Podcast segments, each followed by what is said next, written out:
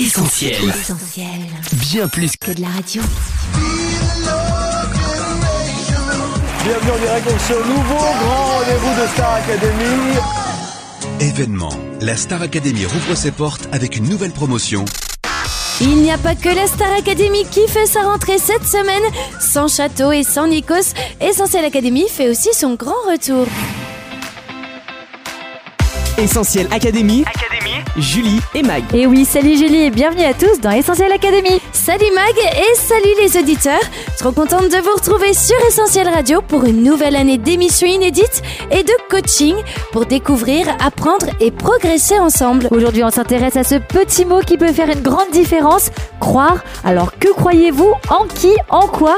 Croire ou ne pas croire ? Telle est la question qu'on se pose dans cette première émission de l'année. En quoi ou en qui est-ce que vous croyez ou pas ? On vous a posé la question, on écoute vos réponses. Essentiel Académie, Julie et Mag. Personnellement, je ne crois pas en l'existence de Dieu, mais en mes parents, oui. En ce moment, quand on regarde les infos, on ne croit plus en grand-chose. Je suis catholique, donc on croit en un seul Dieu. Voilà. Je pense qu'Edouard Philippe peut être la bonne personne. On a tous, je pense, été déçus de plein d'hommes politiques, peu importe la famille politique qu'ils vont représenter, mais je pense que ça a été un bon Premier ministre. Aujourd'hui, il reste engagé et puis voilà, ça peut être aussi la bonne personne par rapport à la situation qu'on a actuellement. Je crois en Jésus-Christ. Moi, je crois que si on se donne les moyens, on peut arriver à faire ce qu'on veut dans la vie. Ou en général, pour n'importe quel sujet. Il faut juste se donner les moyens. Merci à tous pour vos réponses. Mag, croire ou ne pas croire, c'est un peu une fausse question. Parce qu'en réalité, tout le monde croit en quelque chose, non ? Oui, Julie, quoi qu'en disent les plus sceptiques, l'être humain est un être qui a besoin de croire. Même Freud, l'homme le plus athée de son temps et qui a beaucoup critiqué les religions, voyait dans ce besoin de croire une dimension anthropologique universelle. Besoin de dépassement, idéal à réaliser, quête de sens et d'identité, affirmation de valeur ou de conviction, qu'elle soit écologique, politique ou religieuse, personne n'échappe à la croyance, chacun croit en quelque chose ou en quelqu'un. Alors il y a ceux qui croient que Dieu existe, ceux qui croient qu'il n'existe pas, d'autres encore qui croient qu'on ne peut pas savoir, et puis il y a ceux qui croient qu'on est seul sur Terre, alors que d'autres croient à une vie extraterrestre.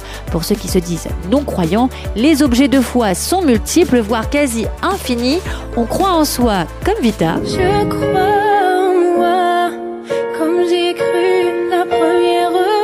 En ses rêves pour viser la lune avec Amel. Et en ses ambitions pour aller toujours plus haut.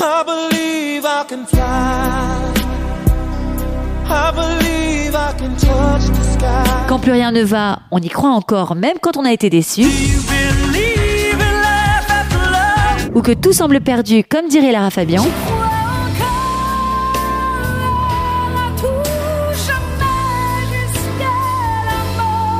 Alors on se dit... Il suffit d'y croire. Essentiel Académie, Julie et Mag. Covid-19, guerre en Ukraine, dérèglement climatique, élections politiques... Mag, on trouve des fake news sur tous les sujets. Aujourd'hui, le doute s'est mis partout. Effectivement, Julie, entre infox, complotisme et autres théories conspirationnistes, l'ordre établi est régulièrement remis en cause. L'objectif de ces fake news est simple, déformer des faits réels pour tromper, en insistant notamment sur l'aspect ambigu ou très technique de certains sujets. En distillant le doute sur des thèmes qu'on ne maîtrise pas, ces fausses nouvelles altèrent fortement la relation de confiance entre le public et les médias. Aujourd'hui, on se méfie davantage des informations qui circulent, même quand elles proviennent de grands médias, un phénomène que l'on observe surtout chez les plus jeunes, qui mixent les sources et vont chercher les informations ailleurs, notamment sur Internet. Pourtant, Mag, douter, ça peut être aussi bénéfique, non ? Oui, c'est l'un des plus grands apports de la pensée de Descartes, philosophe du XVIIe siècle. Son fameux doute méthodique a permis de développer l'esprit critique dans nos sociétés occidentales. Il s'agit d'apprendre à douter plutôt qu'à croire, à se méfier plutôt qu'adhérer pour vérifier, éprouver, construire soi-même son savoir, remettre en cause ce qui est dit et parfois même se remettre en cause. L'équilibre est cependant parfois difficile à trouver et l'émergence d'un esprit critique très fort nous conduit à douter absolument de tout, même de ce qui est raisonnable. Poussé à son extrême, le doute nous fait croire que l'on peut se passer aisément de ceux qui savent vraiment. Et voilà comment on entretient une fake news. Essentiel Académie, Julie et Mag. Coach, vérifier l'information, c'est bien. N'empêche qu'il nous est déjà arrivé à tous de croire à des énormités. Et oui, Julie, qui n'a jamais regardé une de ces vidéos au titre accrocheur telles que « Découvrez un serpent géant » ou « Vous ne croirez jamais à ce que ce plongeur a découvert ». Cette tendance à cliquer alors que le titre est absurde s'explique par le fait qu'en matière de contenu, tout le monde s'attend à ce qu'on lui propose quelque chose d'intéressant, un titre racoleur ou sensationnel comme appât, et nous, on mord à l'hameçon. En fait, tout est calibré pour avoir un effet. Quoi ? Et nous inciter à cliquer. Plus grave encore, les cyberarnaques qui piègent les plus crédules d'entre nous alors qu'ils croyaient faire une bonne affaire. C'est ainsi que certains ont perdu beaucoup d'argent en soutenant par exemple une pseudo-femme malade à l'autre bout du globe ou en croyant aveuglément l'amoureux virtuel qu'ils ont rencontré sur le net. Aveuglée par ses sentiments, elle ne se rend pas compte qu'elle vient de tomber dans les griffes d'un escroc. Il va lui prendre toutes ses économies. Vous vous croyez à l'abri ? Eh bien, faites attention car tout le monde peut se faire avoir. Les neurosciences nous apprennent en effet que notre cerveau peut nous jouer des tours en réorganisant la réalité pour nous convaincre de quelque chose que l'on croit déjà. Par exemple, si on pense que les ovnis existent et qu'on lit une information qui le confirme, on va avoir plus tendance à y croire qu'à une information qui prouverait le contraire. Une crédulité naturelle exacerbée par la surinformation et le diktat médiatique du buzz. Mag, en parlant de buzz médiatique, il y a en ce moment une affaire où on ne sait plus qui croire. Doit-on croire Paul Pogba ou son frère Mathias ? Eh bien Julie, il semblerait que la justice penche davantage en faveur du champion du monde français. Mais en attendant un verdict définitif, cette affaire a bien le mérite de mettre en lumière nos croyances mystiques. Si Mathias Pogba accuse son frère Paul d'avoir eu recours à la sorcellerie pour nuire à Kylian Mbappé, le footballeur n'est pas le premier à être lié à la magie noire. En effet, le monde du sport est touché par la prolifération des sciences occultes et la société n'est pas non plus épargnée. Les croyances dans ce domaine connaissent une popularité grandissante. Tarot, astrologie, lithothérapie, ayurveda, tantrisme, yoga, sophrologie, voyance, spiritisme, coupeur de feu, magnétisme et certaines autres médecines alternatives. Ces pratiques ésotériques sont aujourd'hui familières pour la jeune génération. Portées par les réseaux sociaux, elles s'inscrivent dans un mouvement global de bien-être et sont souvent vues comme bienveillantes, s'apparentant à un sujet plus lifestyle qu'ésotérique. Des cosmétiques à l'alimentation, les marques misent sur une spiritualité aseptisée en convoquant un imaginaire qui mélange croyances chamaniques et parasciences.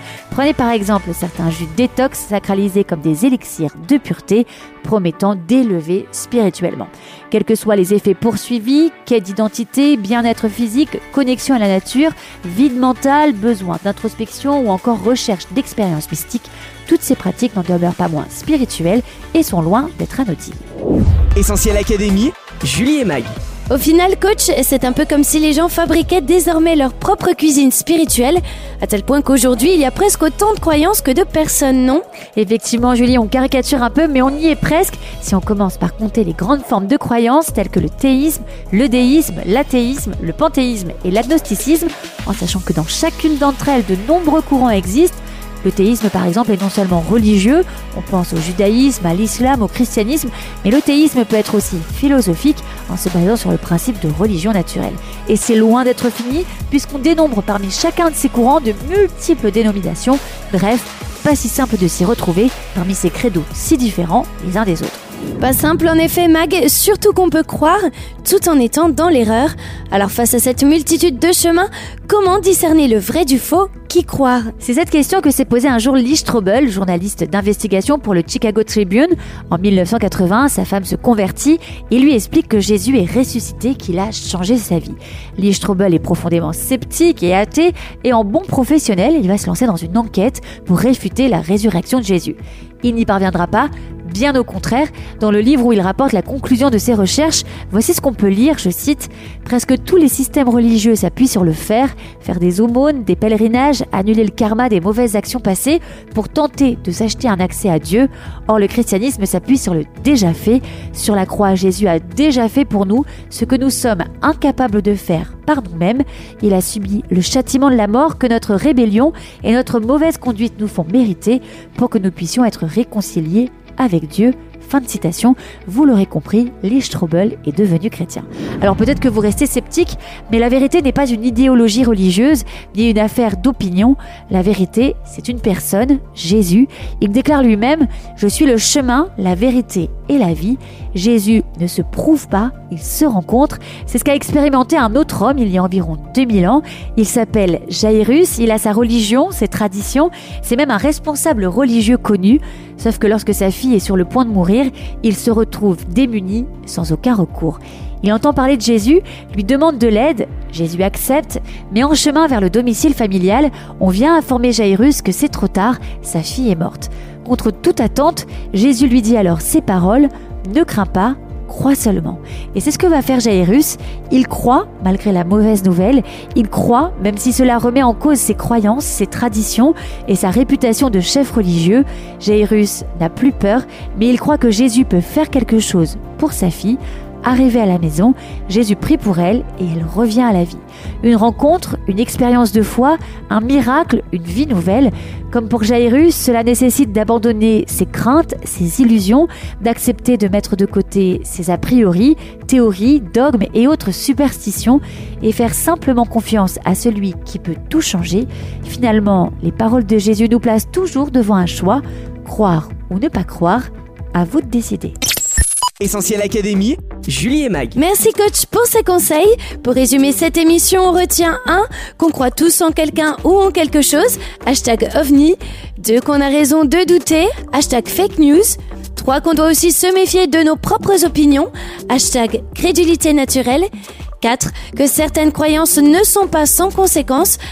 #marabout. Enfin 5. Que croire en Jésus est bien plus raisonnable qu'on ne le pense.